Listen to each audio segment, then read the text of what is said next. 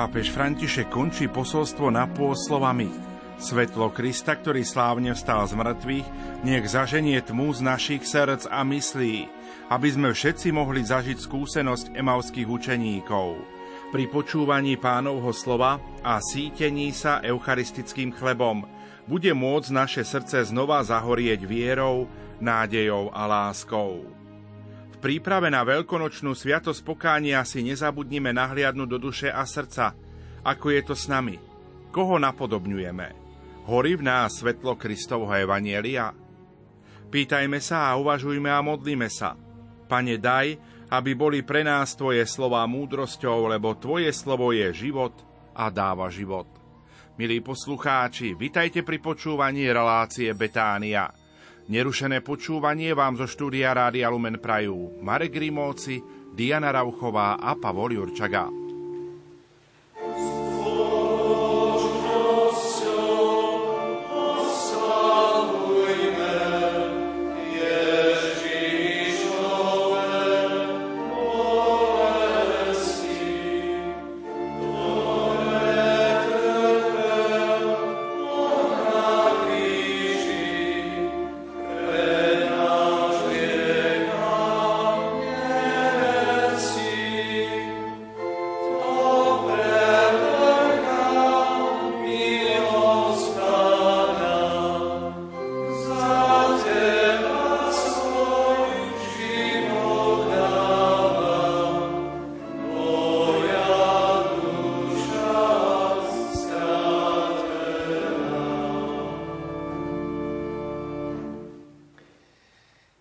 Bratia v kniazkej službe, milí bohoslovci, dnešný deň si chceme pripomenúť z té výročie od narodenia významnej osobnosti spiskej diecézy, doktora Jozefa Ligoša, ktorý sa narodil síce 22.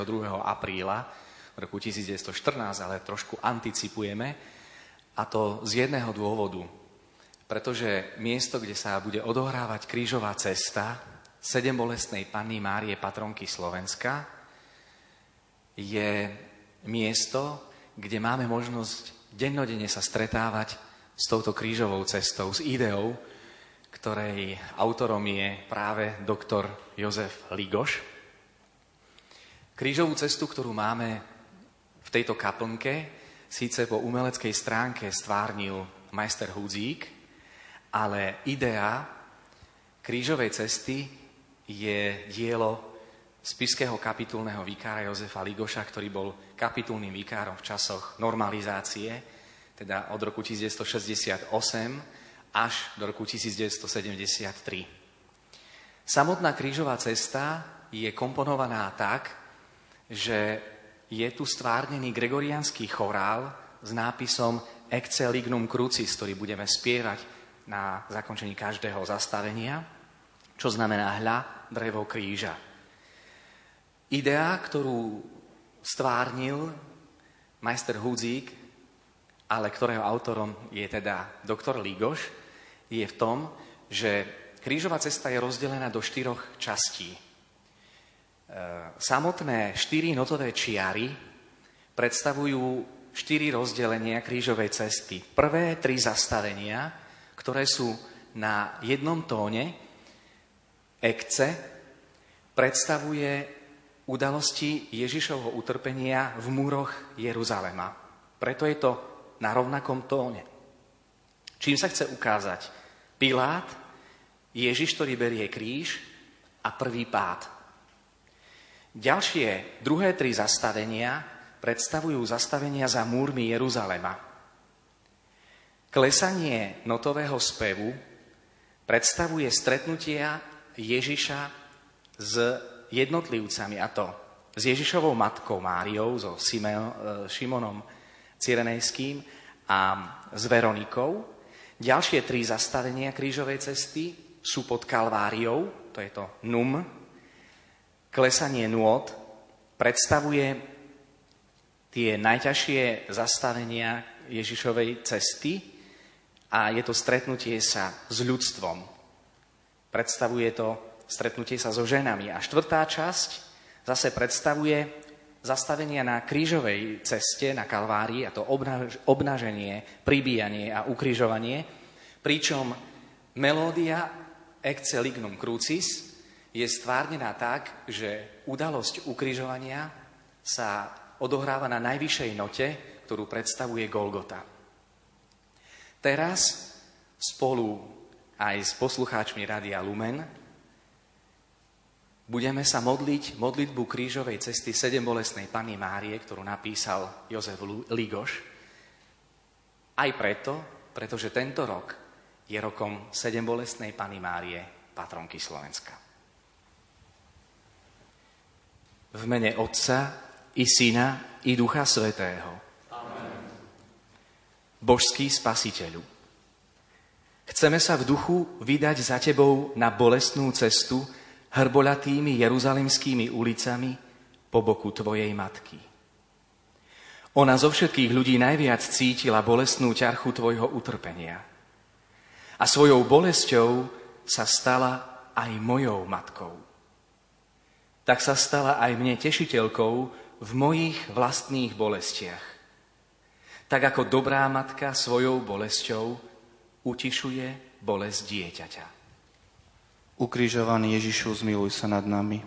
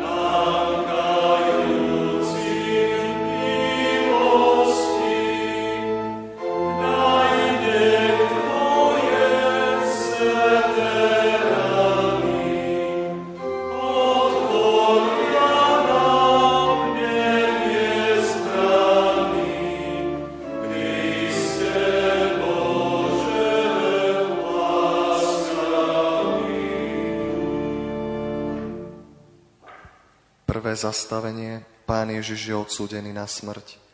Klaniame sa Ti, Kristia, dobrorečíme Ti.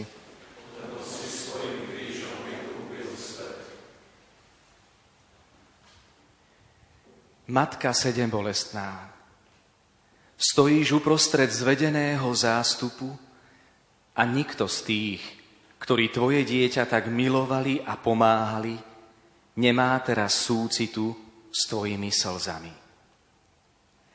Len hrozné ukrižuj znie dookola. A tvoj syn, ktorému si dala život, je práve odsúdený na smrť. Ako kedysi, na počiatku jeho života, si sa svojim staň sa podrobila Božej vôli, tak i teraz.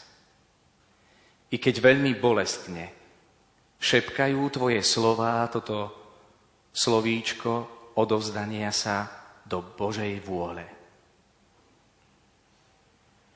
Nauč nás statočná, ale bolestná matka, príjmať Božiu vôľu v radostných, ale i v bolestných chvíľach nášho života. Ukrižovaný Ježišu, zmiluj sa nad nami. Aj nad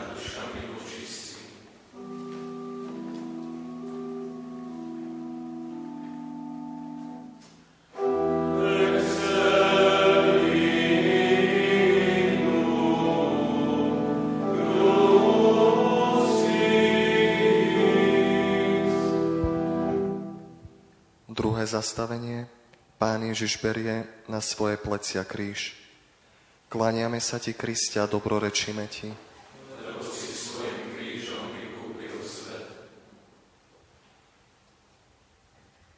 Vidíš teraz, ako tvoj syn ochotne berie kríž, bremeno ľudských hriechov a nástroj vykúpenia.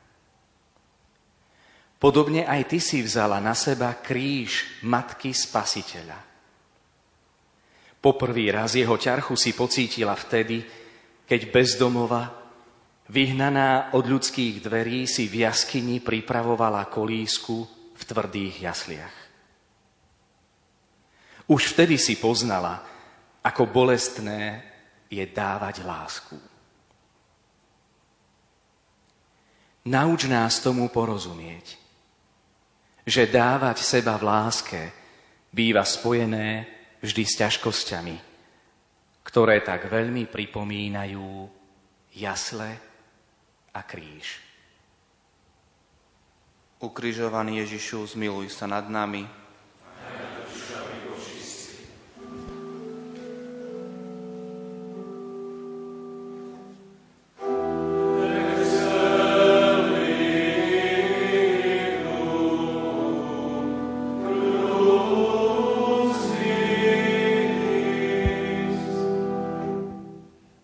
zastavenie. Pán Ježiš prvý raz spada pod krížom. Klaniame sa ti, Kristia, dobrorečíme ti.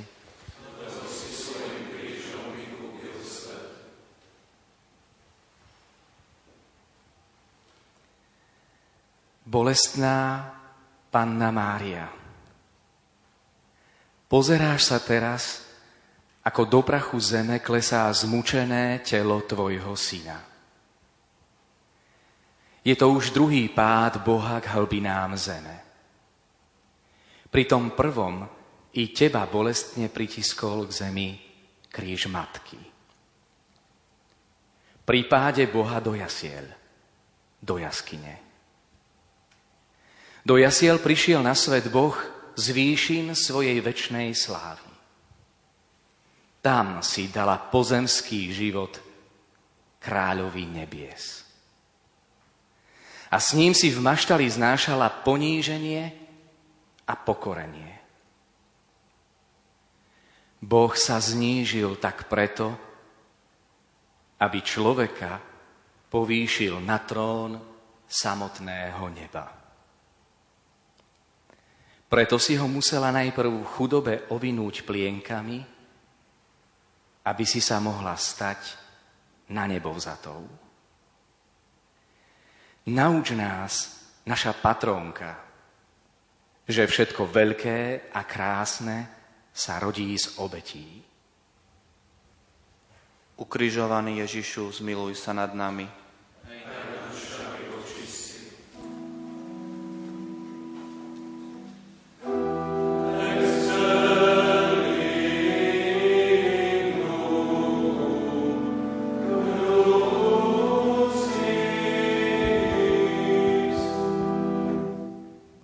Štvrté zastavenie. Pán Ježiš sa stretá so svojou matkou. Klaniame sa ti, Kriste, a dobrorečíme ti.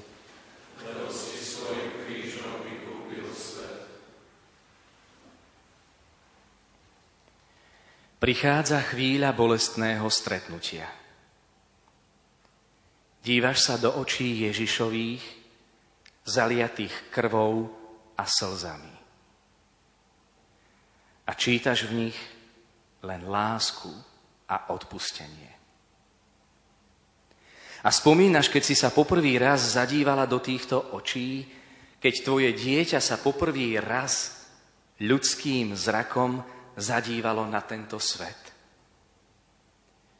V týchto usmievavých očkách dieťaťa a potom chlapca, muža, učiteľa, lekára, tešiteľa, a trpiteľa, si vždy videla nesmierne hlbiny Božej lásky.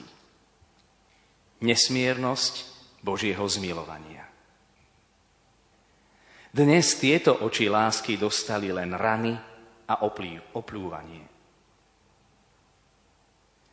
Nauč nás, naša patrónka, aby sme sa vždy stretli s Tvojim synom vo chvíľach radosti i sklamania, a z jeho pohľadu učili sa rozdávať len lásku a pokoj.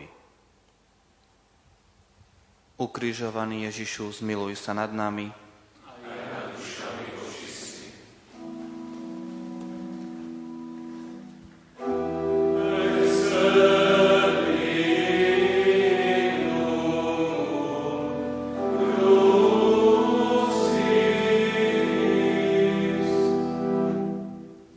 Piaté zastavenie.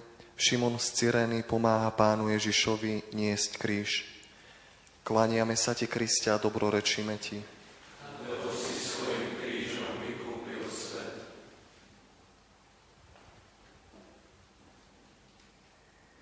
Ako si vďačná, opustená matka, i tomu neochotnému Šimonovi len za to, že sa našiel jediný človek, ktorý s tvojim synom mal aspoň trochu súcitu. Je jeden z mála tých, ktorý v tejto chvíli mučivých, mučivých bolestí nenadáva tvojmu synovi, nepľuje, nevysmieva sa, nezasypáva kamením jeho bolestnú cestu. Ty si mu bola takým Šimonom už od malička. Zvlášť ale odvtedy, keď ti v chráme staručký Simeon predpovedal, že pre toto dieťa prenikne tvoju dušu meč. Naša bolestná patrónka. Nauč nás pochopiť, aká si vďačná tým, ktorí pomáhajú niesť kríž tvojmu synovi, ktorý i dnes ide krížovou cestou vo svojich trpiacich bratoch a sestrách. A v ich čele kráčaš ty. Bolestivá, ale silná a nezlomená. Ukrižovaný Ježišu, zmiluj sa nad nami.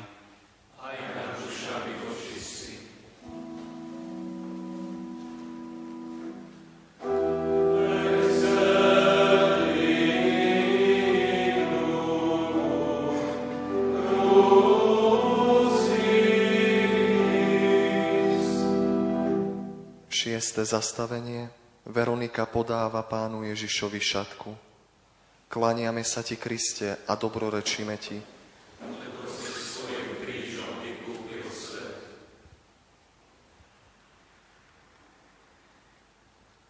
Vynorila sa táto žena zo zástupu.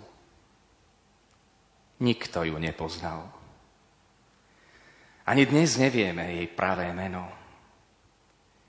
Nazývame ju takto len podľa pravej tváre, verajkon, ktorú obdržala ako odmenu od tvojho syna na svojom ručníku. Nepatrila k tým, ktorí sa vychvaľovali príslušnosťou k vyvolenému národu. Možno, že bola i pohankou. A predsa jediná mala toľko sily, aby tvojmu synovi poskytla pomoc a úľavu. I pred toľkými rokmi sa stalo niečo podobné. Pohania z východu. Traja králi, mudrci, ktorí nepatrili k vyvolenému národu, neznámi, prišli z nič netušiaceho zástupu ľudstva, aby sa až k zemi sklonili pred synom Božím, tak chudobným a opusteným, a aby so svojimi darmi potešili tvoje zarmútené srdce, že medzi svojich prišiel a svojich ho neprijali. Nauč nás, naša bolestná patrónka, porozumieť tomu, jak veľkou útechou pre tvoje bolestné srdce je každý, trebárs i svetu neznámy človek, ktorý svoju dušu čistú akoby ručník Veroniky ponúkne tvojmu dieťaťu, aby do nej vtlačil svoju svetú tvár. Ukrižovaný Ježišu, zmiluj sa nad nami.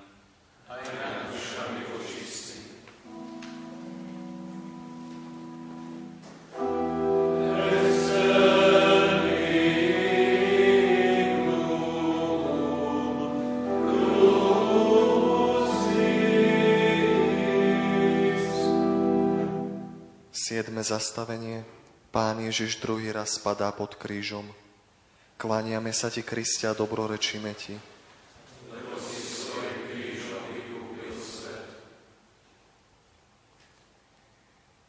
Ako tlačí ten bolestný kríž, ťarcha to vín, ktoré vzal tvoj baránok na seba. Po druhý raz padá pod týmto bremenom k zemi, aby pre nebo vykúpil tých, ktorí na tejto zemi pociťujú svoje vyhnanstvo. Spomínaš si, ako si bola kedysi vyhnaná i so svojím synáčkom zo zeme, ktorá bola vlastťou vyvoleného národa a mala byť posvetená stopami bohočloveka. Utekala si za tmavej noci v náručí s tým, ktorý vo svojich stvoriteľských rukách drží celý vesmír. Po páde do jasiel bol to druhý pád pod krížom vykupiteľského života. A predsa si putovala do Egypta v dôvere, že sa tým splní zámer Boží oznámený prorokom. Z Egypta som si povolal syna. Nauč nás, bolestná naša patrónka, vo chvíľach, kedy nás životný kríž toľko tlačí porozumieť tomu, že všetko sa robí podľa vôle Božej. A že Boh vie o svojich deťoch. Nech sú už kdekoľvek a zhromaždí ich zo všetkých končín zeme. Ukrižovaný Ježišu, zmiluj sa nad nami.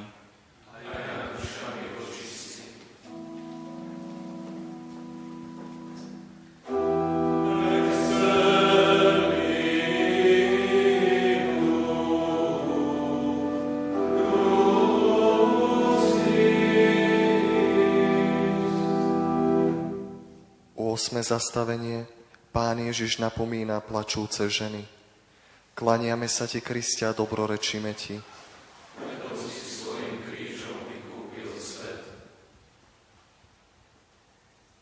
Počuješ tú výčitku z úst synových, ktorú povedal plačúcim ženám?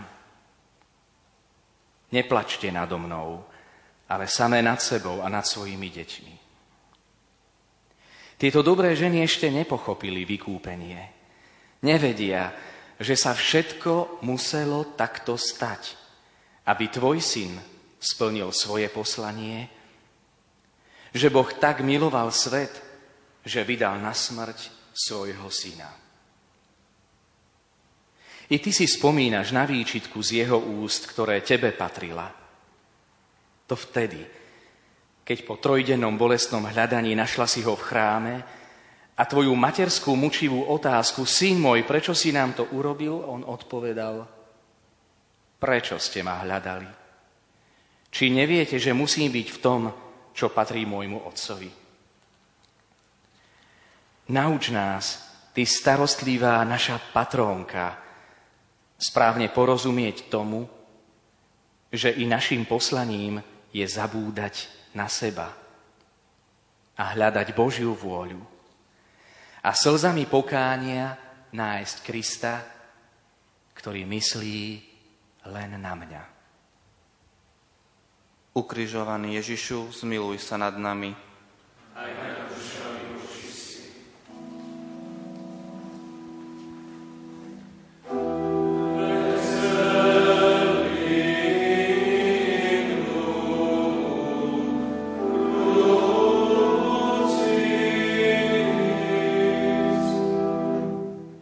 Deviate zastavenie. Pán Ježiš tretí raz spadá pod krížom. Klaniame sa ti, Kriste, a dobrorečíme ti.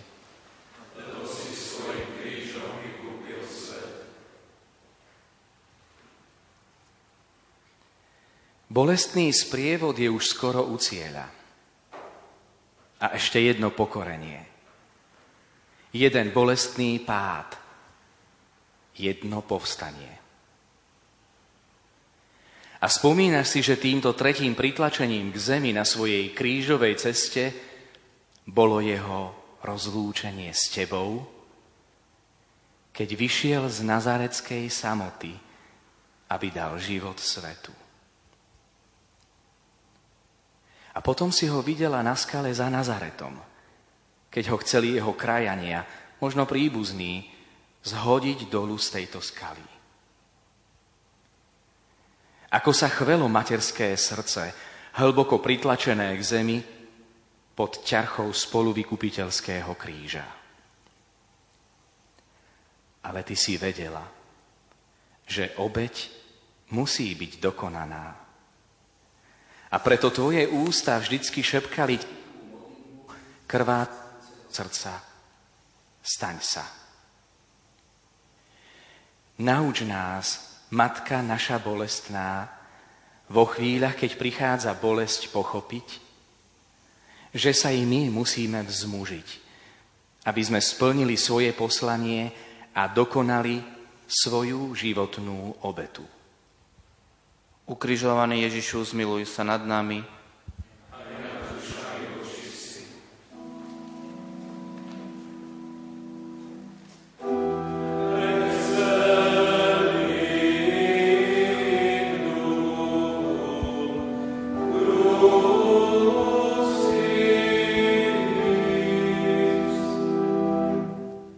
Desiate zastavenie. Pánu Ježišovi zvliekajú šaty. Klaniame sa ti, Kristia, a dobrorečíme ti. Lebo si svojim krížom vykúpil svet.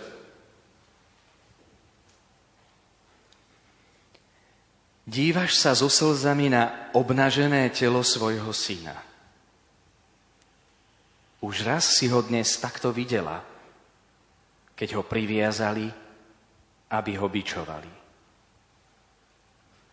Znovu vidíš obnažené jeho rany, tak strašné rany a jeho krv. Tomuto telu si dala život. Toto telo si živila, hladkala si ho a ošetrovala. Tá krv je krvou z tvojej krvi Aký to hrozný pohľad pre matku. Ale ty vieš, že táto krv dáva život hriešným. Prináša vykúpenie a odpustenie. Nemajú vína, povedala si v kane Galilejskej. A dal víno pre radosť. Nemajú život, povedal otec a tvoj syn šiel a dáva svoj život a svoju krv. A ty to chápeš. A dávaš k tomu už nie len prímluvu, ako vtedy v kane, ale i svoje slzy, i svoju hlbokú materinskú bolesť. A pre túto bolesť a pre tvoje slzy Prosíme ťa, naša bolestná patrónka, nedopusť, aby sme niekedy svojimi hriechmi pošliapali jeho krv a tvoje slzy. Vyproznám, aby tvoja i jeho bolesť a potupa boli aj pre nás odpustením a záchranou. Ukrižovaný Ježišu, zmiluj sa nad nami. Amen.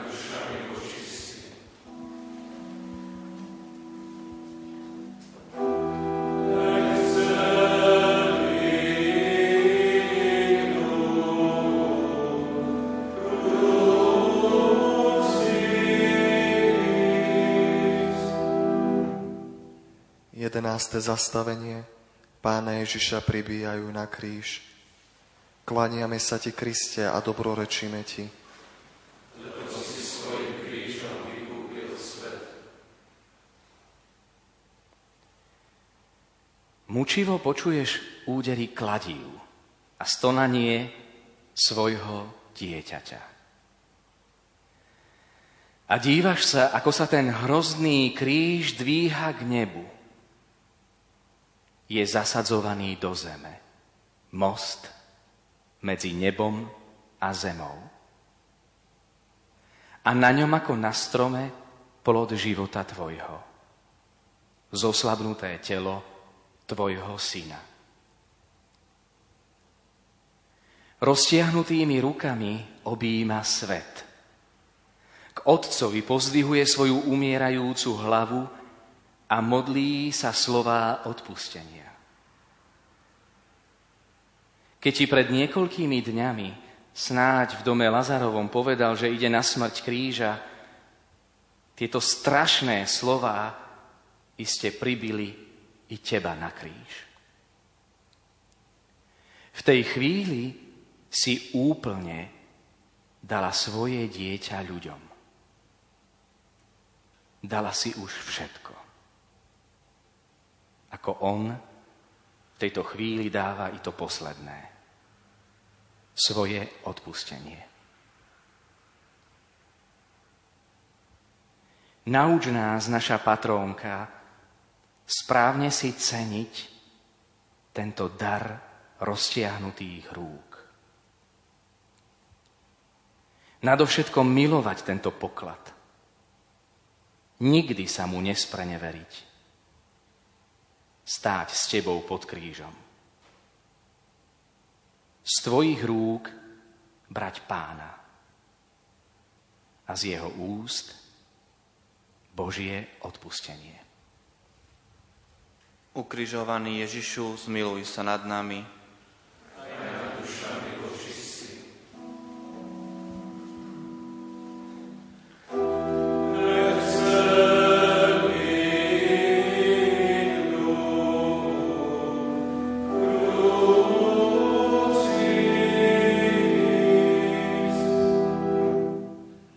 12. zastavenie. Pán Ježiš na kríži zomiera. Klaniame sa Ti, Kriste, a dobrorečíme Ti.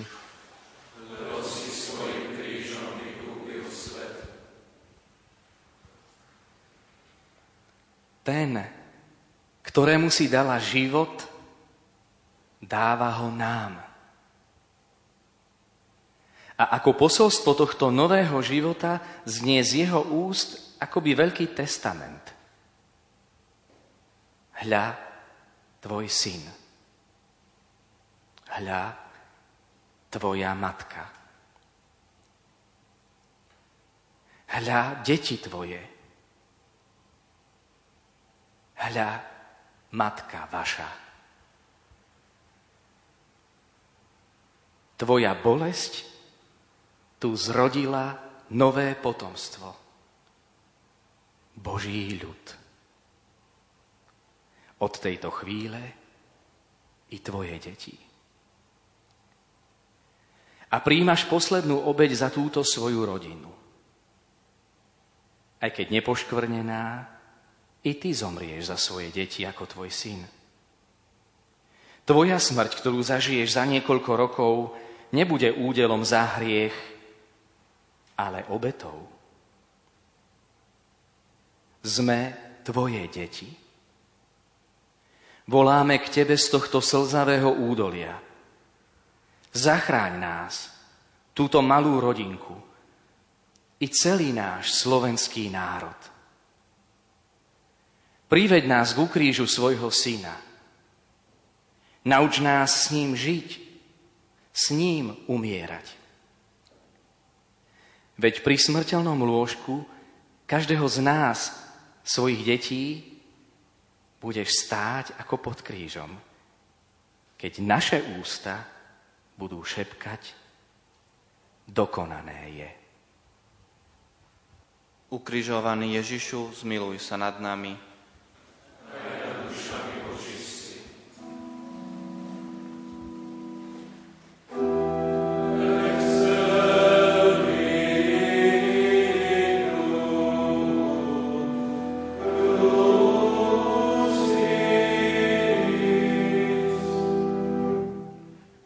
13. zastavenie Pána Ježiša skladajú z kríža. Klaniame sa Ti, Kriste, a dobrorečíme Ti.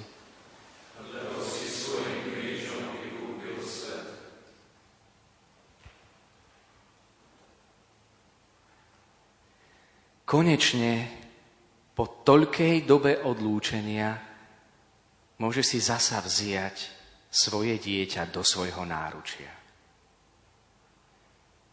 Môžeš ho pohľadkať, objať si ho, poboskať.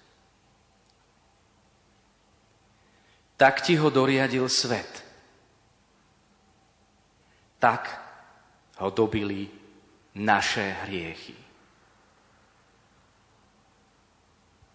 S akou láskou, i keď mŕtvého si ho objímaš. Umývaš z neho zoschnutú krv. Vyťahuješ trne z jeho presvetej hlavy. Upravuješ jeho zakrvavené vlasy. Znášaš to s nádejou, že ti ho Otec znovu vráti živého a osláveného. I teraz máš koho objímať, brať do svojho náručia. Všetkých nás. Veď sme tvoje deti. I nás tak často doriadi svet a hriech. Sme mŕtvolami. Len ber nás, Matka naša, do svojho náručia, i keď sme mŕtvi.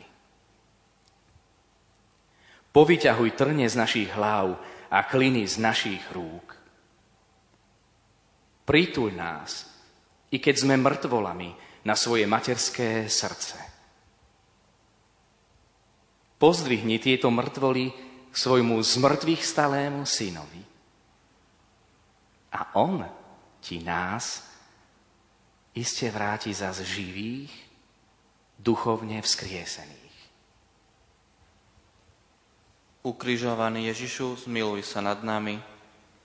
Aj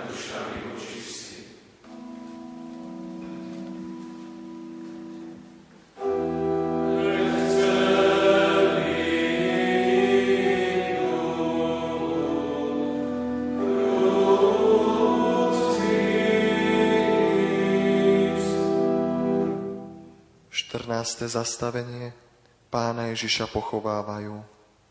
Klaniame sa ti, Kristia, dobrorečíme ti.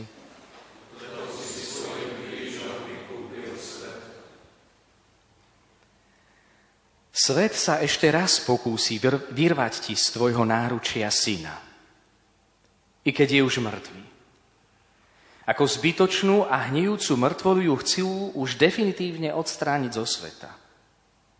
Kladú ho do hrobu. Myslia si, že už navždy sa rozlúči syn s matkou. Aby náš hrob bol raz oslávený, musel ísť tvoj syn do hrobu. No nie na dlho, len na tri dni. Ktorý kríž, ktorú bolesť by si nebola prežila, ktorú prežil za spásu ľudstva tvoj syn.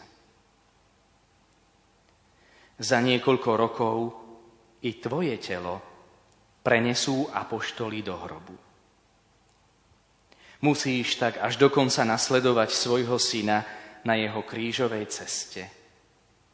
Aby si bola na nebo vzatá, musíš byť i pochovaná.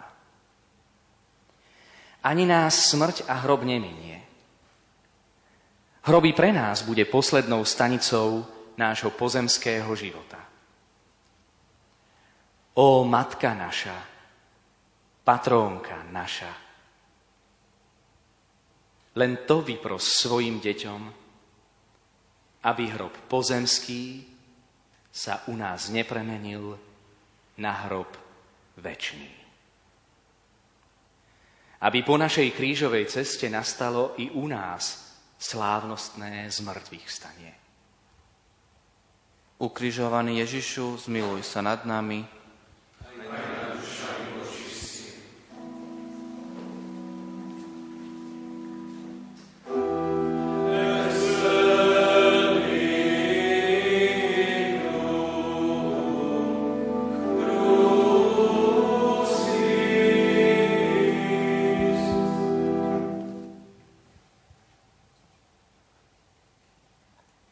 Kláňame sa ti, Kristia, dobrorečíme ti. Lebo si svojim krížom vykúpil svet. V doprovode teba, naša patronka Slovenska, sme v duchu s tebou kráčali po stopách krížovej cesty tvojho syna i tvojej krížovej cesty. Tvoj syn svojim utrpením a smrťou vykúpil svet. Matka, sme tvoje deti. Deti sa podobajú na matku. Sme bratia tvojho jednorodeného ukrižovaného syna. I bratia sa podobajú na seba. O vypros, ty matka naša, aby sme porozumeli tú ťažkú pravdu, ktorú zvlášť my, tvoje deti, tak pochopiť nemôžeme. A možno ani nechceme. Nevinne trpieť. Trpieť a ešte raz trpieť. Odpúšťať. Odpúšťať. A ešte raz odpúšťať. Milovať i nepriateľa milovať. A ešte raz, milovať. Vyproznám túto milosť u svojho syna. O to ťa prosíme dnes pre umúčenie a smrť tvojho syna.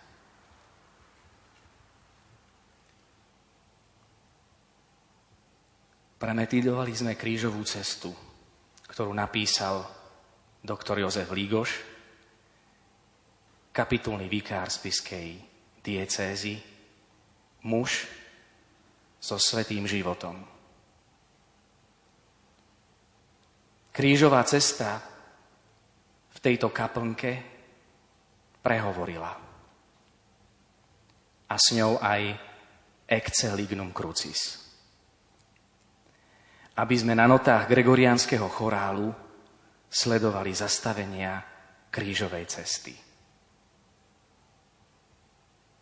Teraz na záver sa pomodlíme modlitbu na úmysel a za zdravie svätého Otca. Otče náš, ktorý si na nebesiach, posved sa meno Tvoje, príď kráľovstvo Tvoje, buď vôľa Tvoja, ako v nebi, tak i na zemi. Chlieb náš každodenný daj nám dnes a odpúsť nám naše viny, ako i my odpúšťame svojim vinníkom. A neuveď nás do pokušenia, ale zbav nás zlého. Zdravá Mária, milosti plná Pán s Tebou, požehnaná si medzi ženami a požehnaný je plod života Tvojho Ježiš. Sveta Mária, Matka Božia, pros za nás hriešných, teraz i hodinu smrti našej. Amen.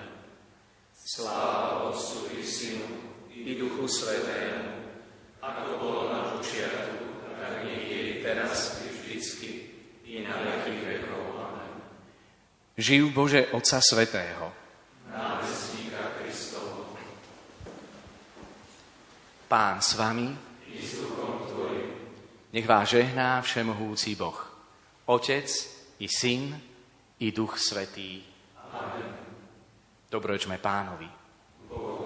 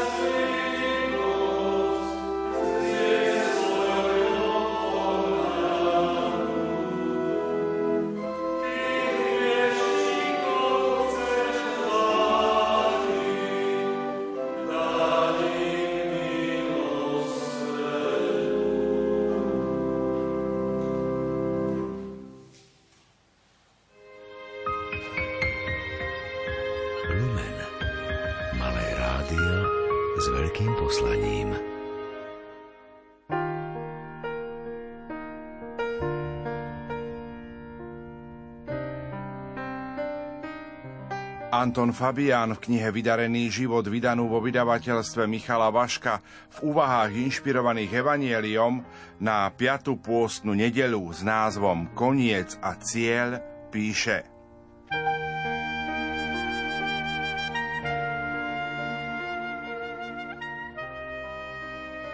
Kedysi film končil slovami koniec, fine, the end. Dnes končí titulkami, ktoré sú veľmi obsažné. Latinské slovo finis však znamená nielen koniec, ale aj cieľ. Film má svoj časový koniec, ale má aj svoj cieľ. Napríklad človeka pozbudiť alebo zabaviť, priviesť k zamysleniu. A keď rozmýšľame o ľudskom živote, tiež má svoj koniec a cieľ. Časová postupnosť, starnutie, choroba a smrť súvisia s našou pominuteľnosťou. Privádzajú nás k poznaniu, že na svete sme v provizóriu. Na druhej strane práve koniec života núti človeka rozmýšľať, aký je jeho cieľ. Cieľom nie je predsa iba zomrieť, ani niečo zjesť, vypiť alebo zarobiť. Cieľom života je vykonať určité dielo v rodine, v zamestnaní, v spoločnosti. Cieľom života je byť dobrým. Cieľom života je oslava Boha v prítomnosti, aby sme mali účasť na jeho sláve. Zamýšľanie sa nad koncom vedie k zamysleniu nad jeho cieľom. V Jánovom evaníliu sa tiež hovorí o konci Lazárovho života, ale zároveň sa hovorí o obsahu života a o tom, že cez chorobu a smrť môže byť oslávený Boh. Jan píše, táto choroba nie je na smrť, ale na slávu Božiu, aby ňou bol oslávený Boží syn. Pre Ježiša z Nazareta bola skutočnosť pominuteľnosti takou samozrejmosťou ako pre každého z nás – to v moci nemáme. Čo máme v moci, sú naše vzťahy, postoje, láska alebo nenávisť, statočnosť, naše rozhodnutia, ktoré robíme každý deň. Obsah života v prítomnosti určuje aj budúcnosť. Evangelium o vzkriesení Lazára je poučné z viacerých hľadísk. Poprvé, táto udalosť sa stala podnetom na Ježišovo zatknutie – z časového hľadiska to bola posledná kvapka, ktorú si rebel z Nazaretu dovolil vykonať. Farizeji, zákonníci, Kajfáš, Annáš a všetci, ktorí sa cítili kompetentní a zodpovední za štát a vládu, považovali hnutie okolo rabína z Nazareta za nebezpečné. V Betánii bolo veľa ľudí, ktorí prišli pozbudiť Máriu a Martu. Informácia sa rozšírila a Kajfáš tedy povedal – Neuvedomujete si, že je pre vás lepšie, ak zomrie jeden človek za ľud a nezahynie celý národ? Krátko potom bol Ježiš ukrižovaný. Podnet na Ježišovo odsúdenie dalo vyznanie Marty. Ty si Mesiáš, Boží syn. Kým sa to hovorilo medzi mužmi, veľkňazi to tolerovali. Predtým na Ježišovu otázku, za koho považujú ľudia syna človeka, Peter odpovedal, Ty si Kristus, syn živého Boha. Alebo pri inej príležitosti sa Ježiš opýtal, aj vy chcete odísť? Peter hovorí, pane, a ku komu by sme išli? Ty má slová väčšného života. A my sme uverili a spoznali, že Ty si Boží svetý. Čiže kým Peter uznával Ježiša za Mesiáša, tak sa to tolerovalo, ale keď už aj ženy vyznávali, že Ježiš je Mesiáš, osloboditeľ, tak to dostávalo politický nádych osloboditeľ od Rimanov. Kajfáš a Anáš to hodnotili ako zárodok povstania. Preto udalosť skriesenia Lazára sa stala podnetom na Ježišovo odsúdenie. Po druhé, v tomto evaníliu Ježiš nerieši apokalyptickú budúcnosť, ani nedáva odpoveď na senzácie chtivosť človeka. Pre každého je budúcnosť nejasná, má z nej obavu – Ježiš sa sústreďuje na prítomnosť, na to, aké rozhodnutia človek robí, čo ho determinuje. Najvážnejšie rozhodnutie nebude potom pri zomieraní. Evangelium učí, že teraz, dnes, v úkone viery, ktorý robíme, napríklad v nedeľu na Svetej Omši, sa rozhoduje o našom živote, o zmysle života i o našej budúcnosti. Vidieť to z vety Ja som vzkriesenie a život. Nehovorím, ako sa to deje. Nevysvetľuje, ale odpoveda jednoducho. Ak chcete vedieť niečo o vzkriesení, tak ja som vzkriesenie. Nakoľko sa človek rozhoduje pre Ježiša v prítomnosti, natoľko rieši aj svoju budúcnosť, starnutie a zomieranie. Po tretie, evaníliový príbeh má v sebe veľa symbolov. Lazár odpočíva 4 dní v hrobe, jeho ruky a nohy oviazané plachtou, tvár prikrytá šatkou, leží zavalený kameňom a telo sa začína rozkladať. Čo to znamená? Kto leží pod kameňom vzťahov je odrezaný od života, lebo všetko podlieha rozkladu. Ak človek nemá správny vzťah k ľuďom, ak nemá rád, je privalený kameňom svojho sebectva, vtedy zapácha. Na tvári má šatku, ktorá robí masku z jeho života. Skutočná podstata človeka je už totiž mŕtva. Nežije v ňom láska a preto je spútaný. Skriesenie znamená to, že Ježiš, jeho slovo, lásky plne preniká k priateľovi, odvaluje kameň a prebúdza ho k životu. Uvoľňuje plachty, ktorými bol zviazaný a berie mu masku, pod ktorou bol skrytý. Na Lazárovom skriesení vidieť, že ten, kto uveril v Krista, bude žiť aj keby zomrel. To je význam vety. Kto verí vo mňa počas života, bude žiť pre väčnosť, aj keď pre tento svet umrie. Viera v Ježiša je mocnejšia ako smrť. Je to naznačené tým, ako preniká kameňom a uvoľňuje mŕtvolnú stuhnutosť. Naše telo teda zomrie, ale nezomrie podstata nášho bytia, lebo viera prekračuje smrť a dosahuje život. A tak sme už prešli zo smrti do života, z určitej stuhnutosti k vitalite, z nedostatku vzťahov k životu, k láske.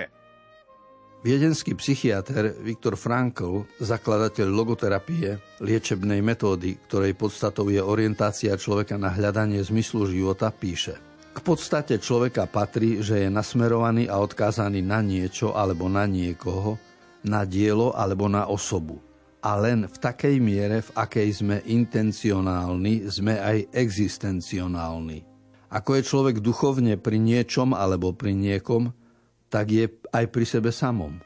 Čo to znamená? Intencia je úmysel, zámer, smer. Len nakoľko je náš život nasmerovaný na niekoho, kto tvorí obsah života, kto je väčší ako my, natoľko to potom podporuje aj naše vlastné bytie. Ak človek nemá cieľ života, intenciu, ak neverí v Boha, jeho život sa vyprázdňuje. Prestáva byť aj pri sebe samom, lebo život sa stáva iba priepasťou. Tým je odôvodnená náboženskosť, religiozita.